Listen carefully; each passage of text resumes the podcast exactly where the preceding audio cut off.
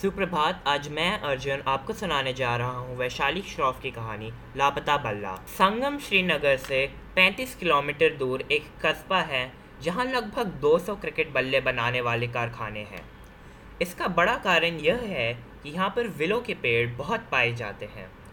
बहुत सारे लोग इस बात को नहीं जानते हैं कि कश्मीर में क्रिकेट बैट बनाने का व्यवसाय पूरे देश में सार्वधिक होता है। यह कहानी है, संगम में क्रिकेट बल्लों का कारखाना चलाने वाले रहमान चाचा व उनके कारखाने से लापता हुए बल्ले के बारे में। रहमान चाचा कश्मीर के संगम नाम के एक छोटे से कस्बे में क्रिकेट के बल्ले बनाने वाला एक कारखाना चलाते थे। कोई भी उनके कारखाने में बड़ी सफ़ाई से रखे हुए बल्लों को देख सकता था। ये बल्ले विलो की लकड़ी से बने होते हैं, जिनसे दुनिया के सर्वश्रेष्ठ बल्ले बनाए जाते हैं। ये पेड़ संगम कस्बे की सड़कों की दोनों तरफ़ उगाए जाते हैं। हकीकत में तो यह पेड़ पूरे कश्मीर में कहीं भी पाए जा सकते हैं।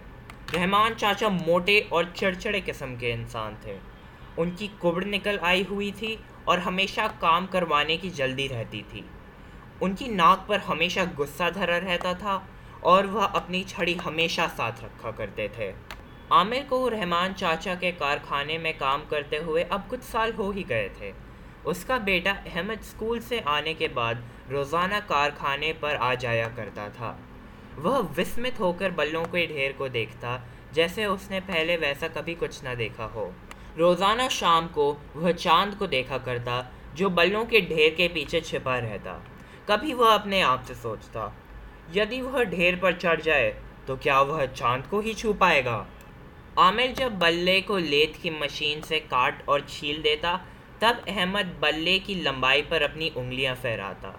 बल्ले को हैंडल से पकड़कर अपनी कला के साथ वह हवा में घुमाता। था तो वह सिर्फ़ सात साल का, किंतु एक दिन वह सचिन तेंदुलकर बनने का सपना देखता था।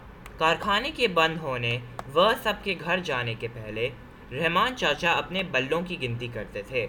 वे अपने स्टॉक के बारे में पूरी जानकारी रखते थे। यदि एक भी बल्ला कम होता तो उनका जासूसी दिमाग अपना काम शुरू कर देता।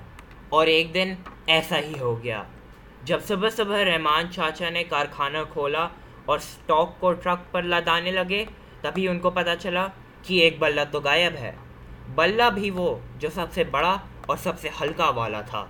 अब रहमान चाचा खूब लाल पीले हुए और सभी आदमियों को कतार से खड़ा होने का उन्होंने हुक्म सुना दिया। कल रात से बल्ला गायब है। तुमको क्या लगता है कहाँ गया होगा? सभी लोग सिर झुकाकर खड़े हो गए। कोई कोई अपना सिर हिलाने लगे। चाचा को गुस्से में देखकर कोई भी उनसे आँखें नहीं मिला सकता था। अचानक रातों रात बल्ला कैसे गायब हो सकता है? तुम लोगों के और मेरे अलावा तो कारखाने में कोई आया भी नहीं है। रहमान चाचा ने इतनी ज़ोर से चिल्लाया कि सबकी सिट्टी पिट्टी गुम हो गई। तभी रहमान चाचा की नज़र आमिर पर पड़ी। आमिर, अहमद कहाँ है? आज भी वह दिखाई नहीं दे रहा। उन्होंने आमिर से ऐसे सवाल पूछा जैसे मानो उन्होंने सारा सच ताड़ लिया हो। अहमद की तबीयत ठीक नहीं है रहमान चाचा, उसे सर्दी और खांसी है। आमिर ने जवाब तो दे दिया, लेकिन वह अब भी नीचे देख रहा था। अचानक आमिर सहित एक एक करके सभी वहाँ पे हंसने लगे। क्या वह याद बात है, तुम हंस क्यों रहे हो? रहमान चाचा का पारा सातवां आसमान छू रहा था। हमने लापता भल्ला ढूंढ लिया रहमान चाचा। आमिर ने चहकते हुए जवाब दिया। रहमान चाचा सन्न रह गए। लेकिन तुम सब तो मेरे सामने ही खड़े हो। तुमने ऐसे ऐसे ढूंढ लिया ये बल्ला। कहाँ है वो? चाचा गरजे। वे अपनी छड़ी को अब ज़ोर से घुमा रहे थे। सभी ने रहमान चाचा की घूमती वाली छड़ी की ओर देखा। रहमान चाचा ने भी अपनी छड़ी की ओर देखा। किसी को पता नहीं था कि रहमान चाचा इतनी ज़ोर के ठहाके लगा सकते थे, और अब तक तो किसी को यह भी नहीं पता था कि उनके दांत नकली थे।